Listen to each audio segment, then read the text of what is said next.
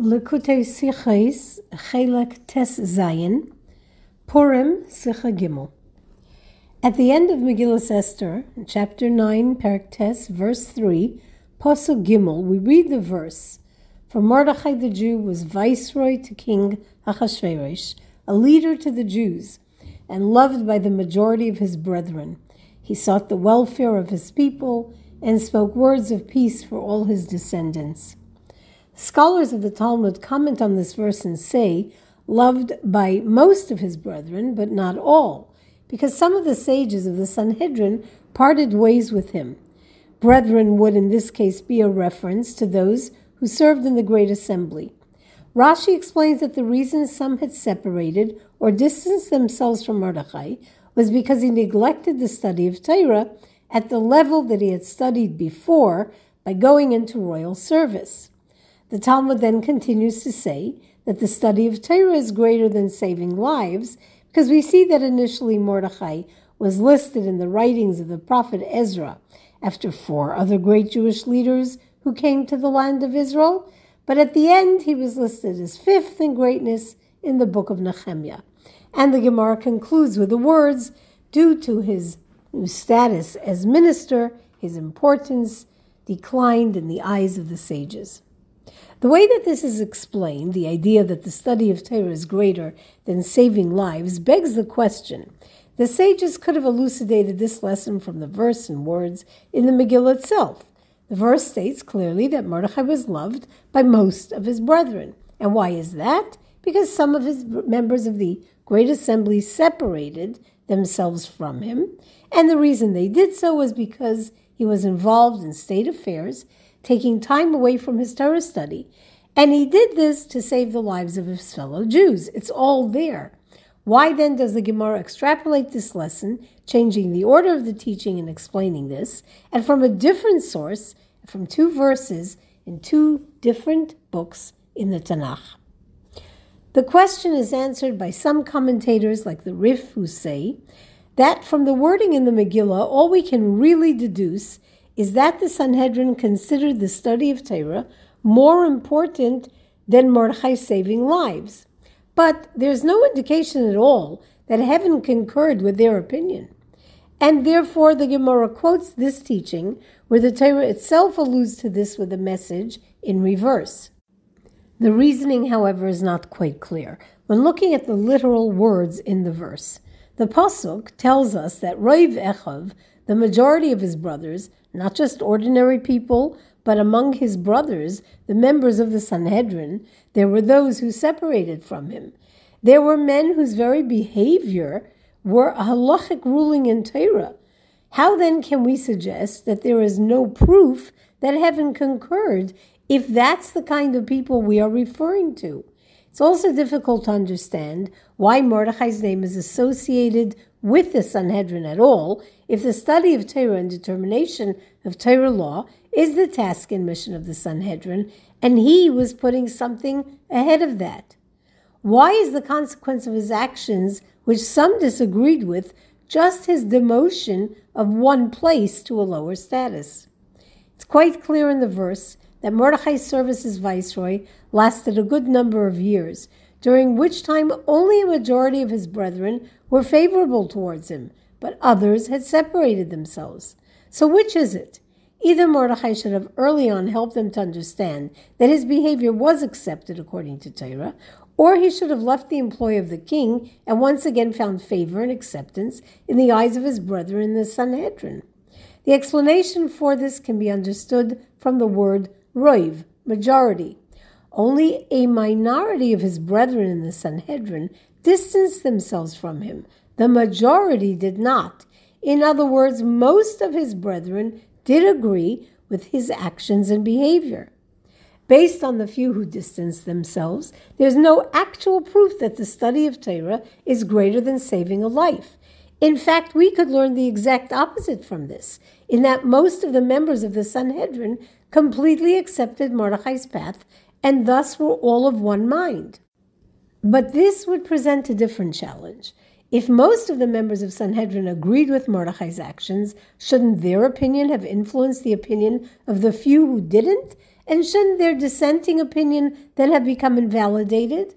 Also, according to what did actually occur, the two teachings of the sages quoted in the Talmud, as one thought, that only a few of the Sanhedrin separated themselves from him, and that the study of Torah is greater than the savings of li- saving of lives, are two negating statements. An additional detail in the above teaching of our sages will advance our general understanding of the events. When the sages teach that a small portion of the members of Sanhedrin disagreed with him, Pirshu Mimenu, they separated, they are not saying that they censured him or sought to have him removed from the Sanhedrin. It wasn't an uprising against Mordechai or his actions. They simply had a different philosophy and path but they did agree that his philosophy was wholly correct according to Torah. A story of the Rogatchover Gaon will facilitate a better understanding of this.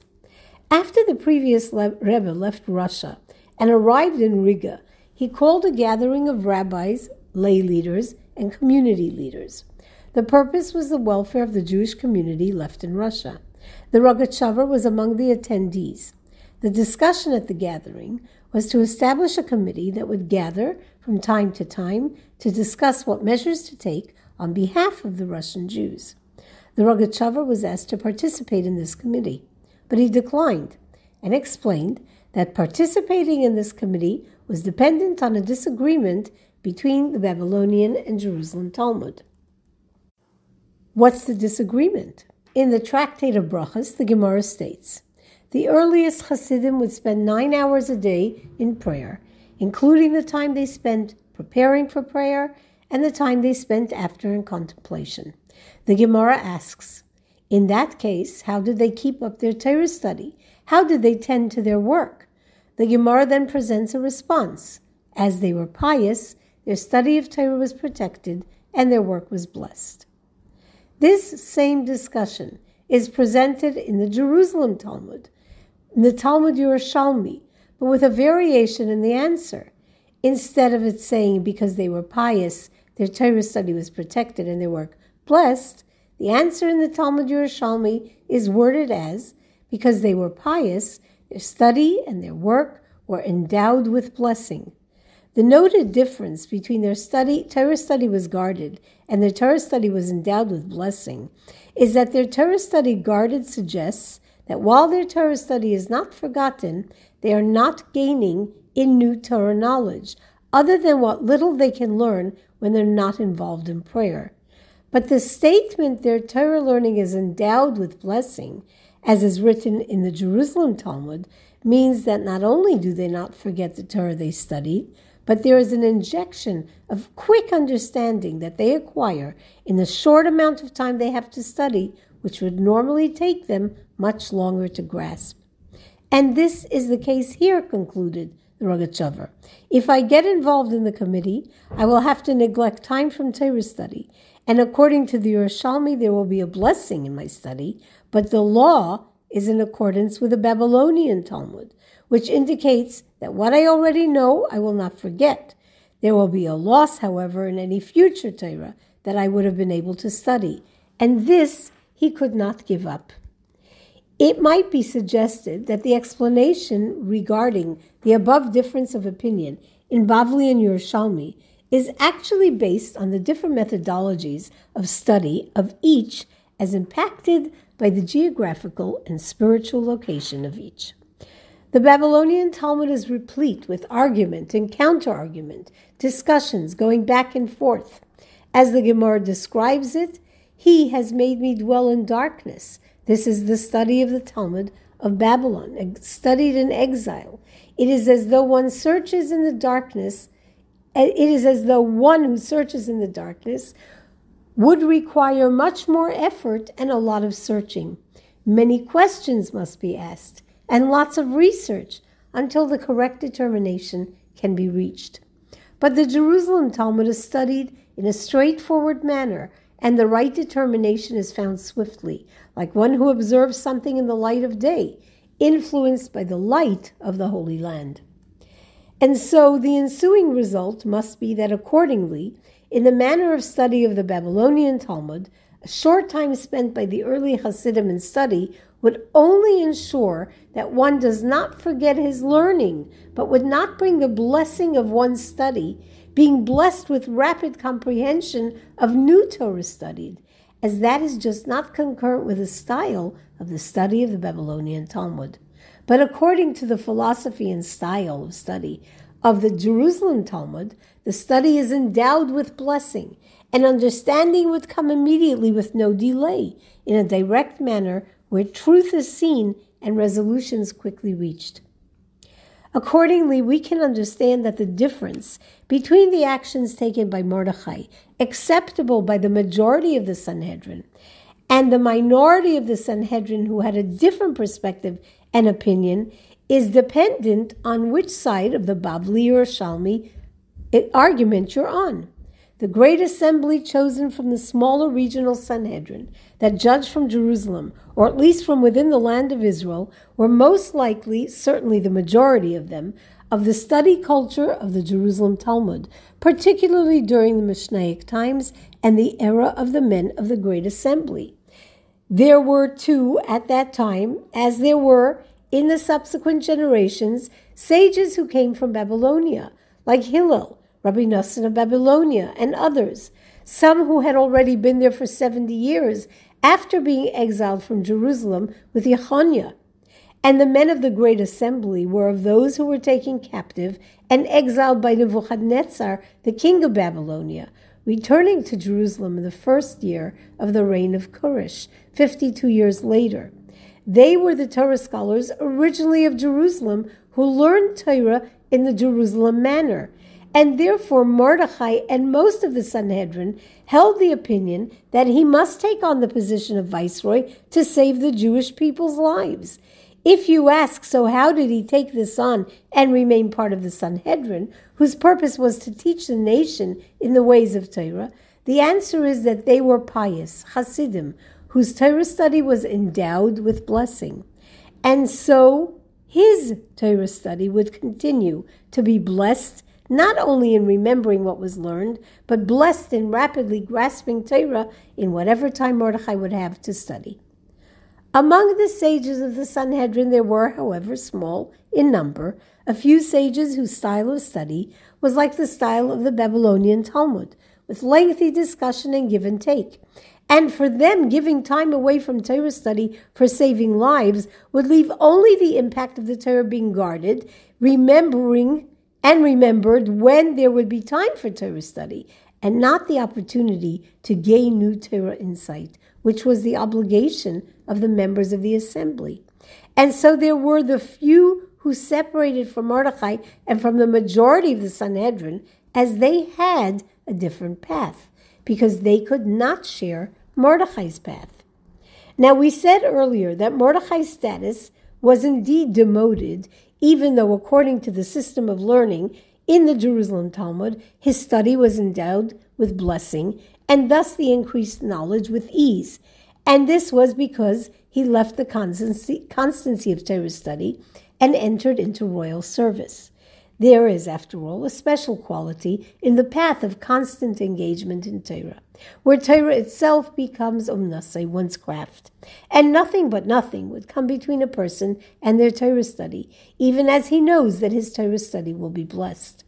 This, then, is what the sages mean when they teach that the study of Torah is greater than the saving of a life.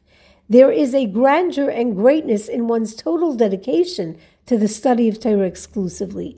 And since Mordechai's greatness was diminished, his greatness was demoted among the sages.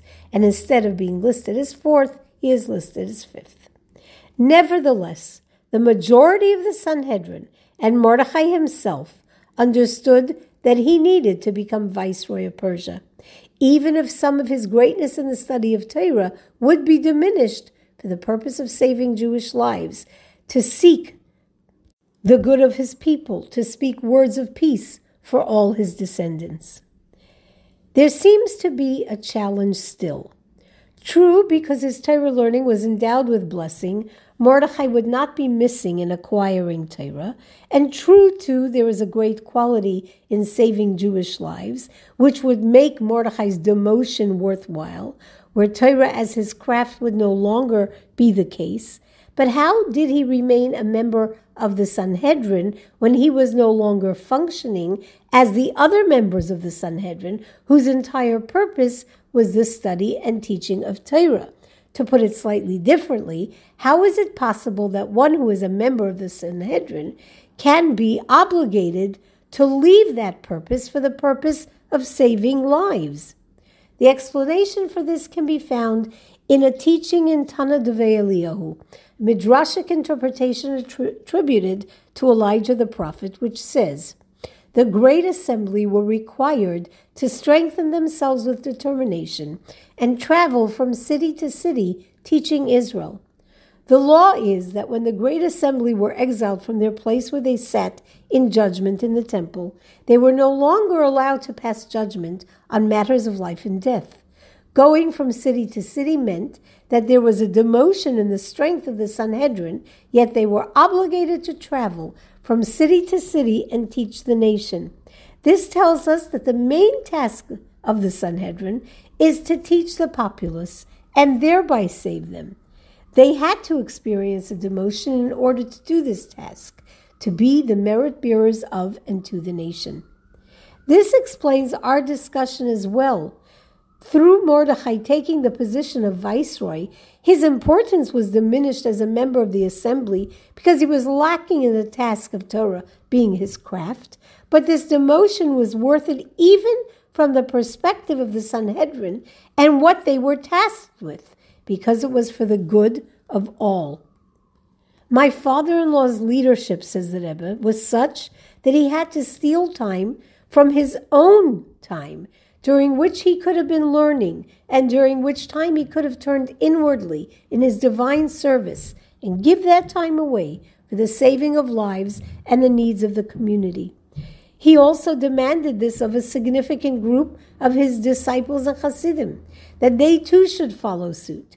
He instituted for yeshiva students during their during their time off between classes to give of their time teaching Torah and spreading Yiddishkeit. This kind of involvement with others ends up being a lot about what the needs of others are and less about the study of Torah itself. Time is spent in putting the effort into recruiting students for the yeshiva, organizing the physical space to learn, raising the necessary funds to cover all these expenses, etc. So even those who are assisting the Rebbe in this and their level is only one where the Torah is guarded. In other words, they won't forget what they know. They too have to give of their time, even when it means that there will be a lack of time for their Torah study and possibly even for their personal divine service, all in order to help the community. Because the Rogatchover's choice to not participate in the committee for the benefit of the Jews from Russia is only for a few special souls in each generation whose Torah is their craft, and their purpose is to, like the few among the Sanhedrin, whose level of service was to be consistent in their ongoing study of Torah. But for most, even for Torah scholars, the call of the hour is that Torah is not commonly one's craft, and one's and one's time is taken from Torah study anyway for other things, certainly this could be done for the sake of saving lives and for the greater good. Of course, regarding the previous Rebbe himself, who actually knows what and how much he did in this regard? In general, we have a teaching of the Baal Shem Tov where he explains the verse in Yeshaya, Kumi oiri kiba oirech, uchvaid Hashem alayich nigla. Arise, shine, for your light has dawned. God's presence shines upon you. As that the leaders in Israel who put aside their own Torah study and service for communal needs, what indeed will be with their study? That there is a special blessing for them, that their Torah study and divine service will in no way be lacking. In fact, Ba'irech, their light dawns as Hashem's presence is upon them, which is far and beyond their Torah being endowed with blessing. And this is the lesson we take from Mordechai's choice.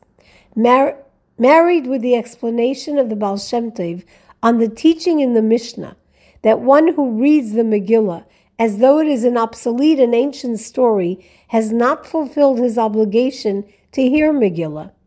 The choice of Mordechai, the choices of Mordechai, are demanded of us too, at least at some minuscule level of his great choices and actions, who became a viceroy in Persia so that he could oversee that things for the Jewish community would be good, even if it meant rejection by some of his colleagues. Even if this choice takes one down a level in status, because you have to give up working on your own wholeness, it's worth his personal demotion for the good of the many. This is actually every individual's story. The soul descends from a lofty place to a lowly one to take control of the physical body and of the animal soul and its corporeal existence, and transform them into a dira b'tachtainim, a dwelling for God below.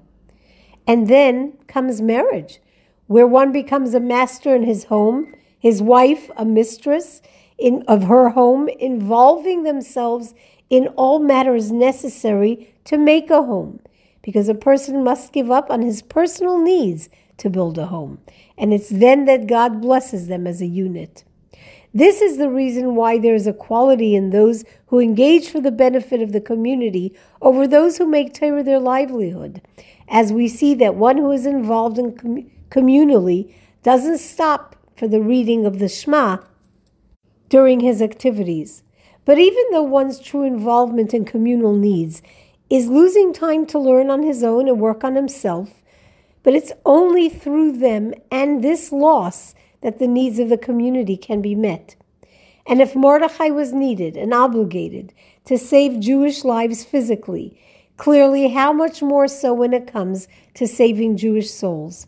We must put aside our own search for personal wholeness to save a Jewish soul, to speak up on behalf of our fellow Jews, until all Jews do tshuva, and immediately we all experience redemption Bekarov Mamish, soon Mamish.